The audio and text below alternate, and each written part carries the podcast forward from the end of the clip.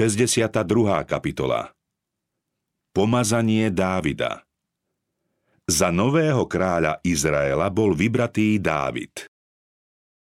Niekoľko míl južne od Jeruzalema, mesta veľkého kráľa, leží Betlehem a v ňom sa Izajovi narodil syn Dávid.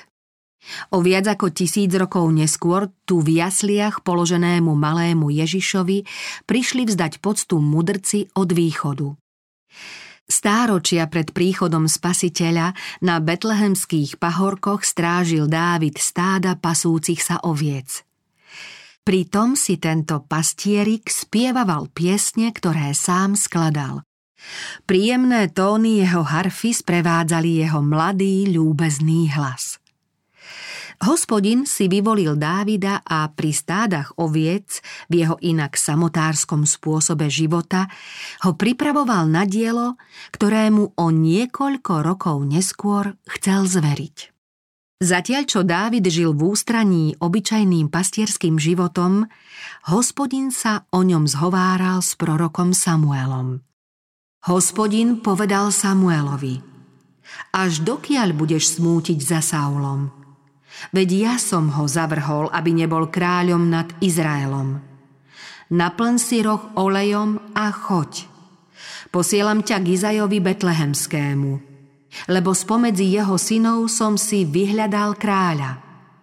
Vezmi si zo stáda jalovicu a povedz. Prišiel som obetovať hospodinovi. Povoláš Izaja k obeti a ja ti dám vedieť, čo máš robiť. Potom mi pomažeš toho, o ktorom ti poviem. Samuel urobil, ako mu povedal hospodin. Keď prišiel do Betlehema, starší mesta preľaknutí vyšli mu v ústrety a pýtali sa. Znamená tvoj príchod pokoj? On odpovedal, pokoj. Tamojší starší prijali pozvanie k obeti a Samuel pozval aj Izaja s jeho synmi. Pripravili oltár i obeď. Obetnej bohoslúžby sa okrem najmladšieho syna Dávida, ktorý musel strážiť stádo oviec, aby nezostalo bez dohľadu, zúčastnila celá Izajova rodina. Keď sa obetný obrad skončil a všetci sa chystali k následnej hostine, začal sa Samuel skúmavo zaujímať o jednotlivých Izajových synov. Najstarší z nich bol Eliáb, ktorý sa svojou postavou a vzhľadom zo všetkých najviac podobal Saulovi. Prorokovú pozornosť upútali jeho ušľachtilé rysy tváre a zdatná postava. Keď Samuel sledoval jeho slušné správanie, pomyslel si. Iste pred hospodinom stojí jeho pomazaný. Očakával teda Boží pokyn, aby ho smel pomazať. Hospodin však nehľadel na zovňajšok, za ktorým nebola potrebná bázeň pred hospodinom. Keby bol Eliáb povolaný na trón, bol by z neho pyšný a tvrdý vládca. Hospodin povedal Samuelovi Nehľaď na jeho výzor a na výšku jeho postavy. Tohto som zavrhol, lebo nepozerám na to, na čo pozerá človek. Človek totiž hľadí na to, čo je pred očami. Hospodin však hľadí na srdce. Boh nepokladá vonkajšiu krásu za spolahlivé znamenie krásy vnútornej. Skutočnou krásou je múdrosť a jej zodpovedajúca povaha a správanie. Práve táto vnútorná hodnota bohabojného srdca určuje, či je človek hospodinovi zástupov milý. Túto pravdu by sme si mali vždy uvedomiť nielen pri posudzovaní seba samých, ale aj pri hodnotení iných. Zo Samuelovho omilu sa môžeme poučiť, ako nerozvážny môže byť úsudok o niekom, ak sa opiera o krásu tváre či o vystupovanie človeka.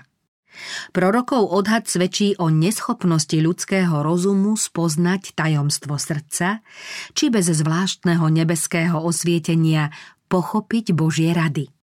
Božie zmýšľanie a konanie, ktoré sa týka jeho tvorov, uniká nášmu obmedzenému rozumu. Môžeme byť však ubezpečení, že Boh privádza svoje deti tam, kde ich chce mať a že im umožní splniť zverené poslanie, ak budú poslúchať Božiu vôľu, aby jeho blahodarné zámery, ľudská zvrátenosť nemohla mariť. Samuel si prestal všímať Eliába a začal jedného za druhým pozorovať ostatných jeho bratov, ktorí sa zúčastnili bohoslužby. Hospodin však pri žiadnom z nich nedal prorokovi pokyn, ktorým by svoju voľbu potvrdil.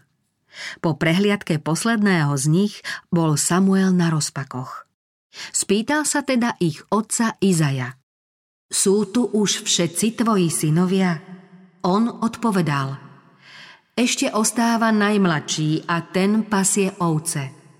Samuel kázal, aby ho priviedli a povedal – Dovtedy si nesadneme, kým on sem nepríde.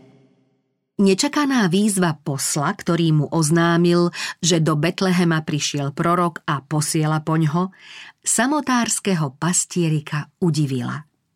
Nevedel si predstaviť, prečo ho chce prorok a sudca Izraela vidieť. Výzvu však bez váhania poslúchol.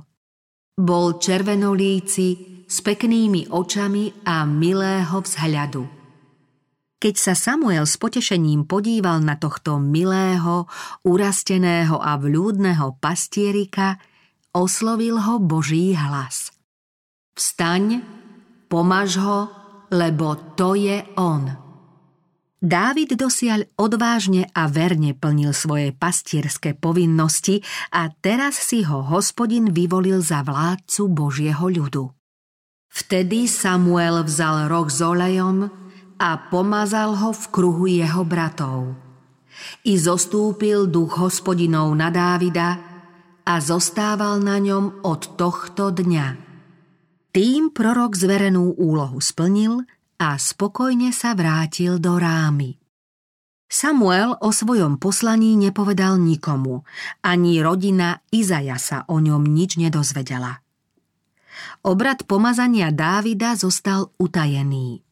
Pre mladého Dávida to však bol náznak, že ho očakáva vznešené poslanie a že toto vedomie ho v budúcich rokoch, plných prekážok a nebezpečenstiev, musí povzbudzovať k vernosti, aby svojim životom splnil Boží zámer. Aj keď bol Dávid tak vysoko poctený, nespišnel. Napriek svojmu budúcemu vznešenému postaveniu pokračoval vo svojej práci a trpezlivo čakal, že hospodin splní svoj plán v čase, ktorý určí on sám a spôsobom, ktorý uzná za vhodný. Práve taký skromný a pokorný, ako pred svojím pomazaním, vrátil sa pastierik na stráne a svoje stáda strážil rovnako starostlivo ako predtým. S nadšením skladal nové piesne a radostne hrával na svojej harfe. Pred sebou mal šíru pestrofarebnú krajinu, plnú prírodných krás. V slnečnom jase tu dozrievali bohaté strapce viniča. Jemný vánok ovieval vetvy lesných stromov. Vnímavá myseľ pozorovala majestátne slnko, ktoré v záplave svetla vychádzalo ako ženík zo svojej komnaty a na svoju dráhu sa tešilo ako bežec na závod. Dávid hľadel na holé, goblohe čnejúce končiare vrchov. V diaľke videl obrysy moábskej skalnej steny.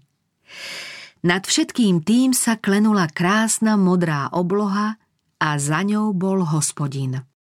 Nemohol ho vidieť, ale jeho dielo spievalo o ňom chválu. Slnečný svit, ktorý horstvu a lesom, lúkam i riekam prepožičiaval zlatistý lesk, usmerňoval myšlienky mladej mysle Godcovi svetiel, tvorcovi všetkých dobrých a dokonalých darov. Každodenné objavovanie povahy a veľkosti stvoriteľa plnilo srdce mladého básnika radostnou zbožnosťou. Premýšľaním o Bohu a o jeho diele sa rozvíjali a posilňovali Dávidové rozumové schopnosti také prepotrebné v jeho neskoršom tvorivom živote. Denne sa dostával do stále užšieho styku s Bohom – Vnímavou mysľou vnikal do stále nových hĺbok, z ktorých čerpal podnety pre nové piesne i melódie pre svoju harfu. Ľúbozvučnosť jeho hlasu sa odrážala od okolitých pahorkov ako ozvena radostných piesní anielov v nebesiach. Kto by vedel doceniť zúročené výsledky tých rokov práce a putovania po osamelých kopcoch? Styk s prírodou a s Bohom, starosti o stádo, hroziace nástrahy a úľava po úniku z nich, bolesti a radosti jeho skromného života, nielenže stvárnili Dávidovú povahu a významne ovplyvnili jeho budúci život, ale podnietili aj vznik žalmov. Nimi tento ľúbezný pevec Izraela prebúdzal lásku a vieru v srdciach Božieho ľudu vo všetkých ďalších vekoch. Nimi približoval veriacich ľudí k Božiemu milujúcemu srdcu, ktoré oživuje všetky Božie tvory. Dávid sa v rozkvete a sile svojich mladých rokov pripravoval v tom najušľachtilejšom prostredí na svoje vznešené a zodpovedné poslanie. Svojim nadaním ako vzácným božím darom velebil slávu nebeského darcu. Pozorným vnímaním a hlbaním získal takú múdrosť a zbožnosť, že sa stal obľúbencom Boha i jeho svetých anielov. Čím viac rozímal o dokonalosti stvoriteľa, tým lepšie chápal Božie zámery.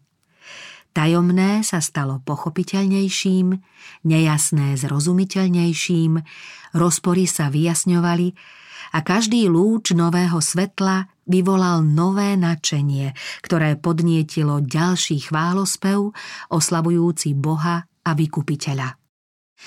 Láska, ktorou bol preniknutý, bolesť, ktorá ho mučila, víťazstvo, ktoré dosiahol, to všetko mu bolo podnetom na rozmýšľanie. Keď si uvedomil, že Božia láska prestupuje celý jeho život a sprevádza ho na každom kroku, srdce mu rozochvela ozvena úprimnej lásky a vďačnosti. Hlas mu uchvátila ešte ľúbeznejšia melódia a jeho harfa mu dala výraz ešte jasavejšej radosti. Pastier oviec rástol vnútorne i navonok, lebo duch hospodinov bol s ním.